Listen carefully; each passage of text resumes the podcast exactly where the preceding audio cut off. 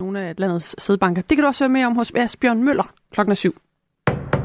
Nu er der nyheder på Radio 4. Patienter med kræft i bugspytkirtlen på Aarhus Universitetshospital og Rigshospitalet har ventet for længe på behandling. Det oplyser danske regioner i et notat ifølge Berlingske.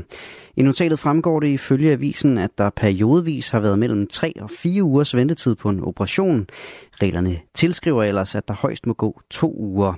Hvis kræften ikke har spredt sig, så kan den behandles med en operation, hvor bugspytkirtlen fjernes, skriver kræftens bekæmpelse. Men et år efter diagnostiseringen er overlevelsesraten for mænd omkring 39 procent, mens den er 42 procent for kvinder. I foråret sidste år kom det frem, at over 300 patienter med tarmkræft havde ventet unødigt længe på en operation på Aarhus Universitetshospital. Forløbet førte blandt andet til, at to topchefer på hospitalet blev fyret, da en rapport fra kammeradvokaten slog fast, at der var begået ledelsesmæssige fejl. Mange hundrede sæddonorer betales kontant, når de afleverer sæd til nogle af Danmarks største sædbanker. To af landets tre største sædbanker benytter sig nemlig fortsat af et system med kontantbetaling, og det kan åbne for, at der ikke bliver betalt skat af betalingen.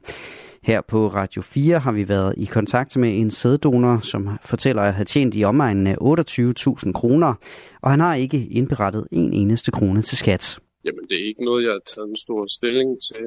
Altså, jeg ved jo, jeg snyder systemet, øh, men øh, den lille mængde, som øh, der ikke er blevet øh, indbetalt via min, øh, mine donationer, tænker jeg ikke, der gør en stor forskel i den store pulje.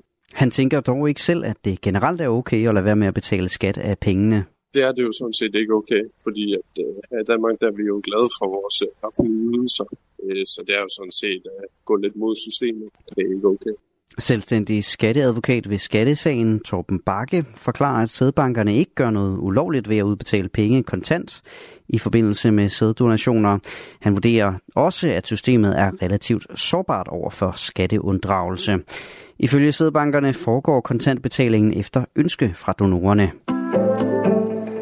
Israel vil fortsætte en omfattende militærindsats i Rafah i den sydlige del af Gaza. Angela Brink fortæller mere.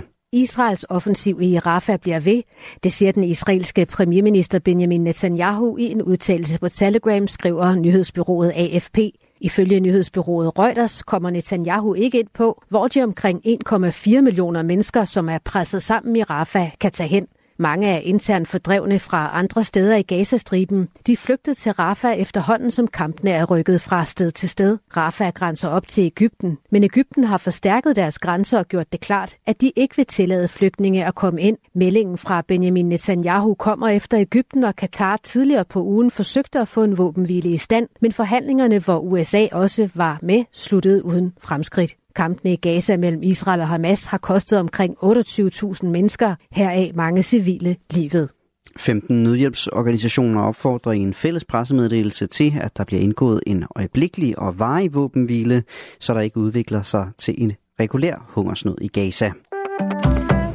En tidligere skoleansat er tiltalt for at have voldtaget et etårigt barn ved andet seksuelt forhold end samleje. Det viser et anklageskrift, som TV2 Kosmopol har fået agtindsigt i. Desuden er vedkommende tiltalt for at have taget flere billeder og optaget video af afklædte børn. I flere tilfælde er det sket, uden at børnene har vidst det, skriver mediet. Manden var i flere år ansat på en skole i Frederiksberg.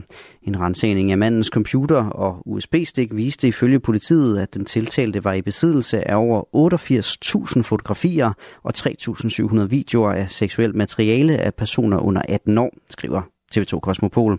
Mediet har forsøgt at komme i kontakt med mandens advokat for at høre, hvordan han forholder sig til tiltalen, men det er ikke lykkedes. Ruslands præsident Vladimir Putin siger, at han foretrækker Joe Biden frem for Donald Trump som amerikansk præsident. Det skriver Reuters og flere russiske statsmedier, efter at præsidenten har givet et interview til en russisk journalist.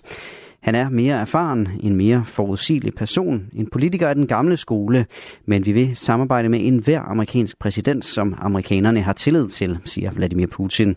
I interviewet siger Putin også, at han fortryder, at han ikke invaderede Ukraine tidligere. Putin hævder samtidig, at Rusland ikke startede krigen, og at Rusland i første omgang forsøgte at finde en fredelig løsning. Gråt og diset eller tåget vejr og perioder med regn. Temperaturer mellem 3 og 10 grader. Det var nyhederne her på Radio 4 med Asbjørn Møller.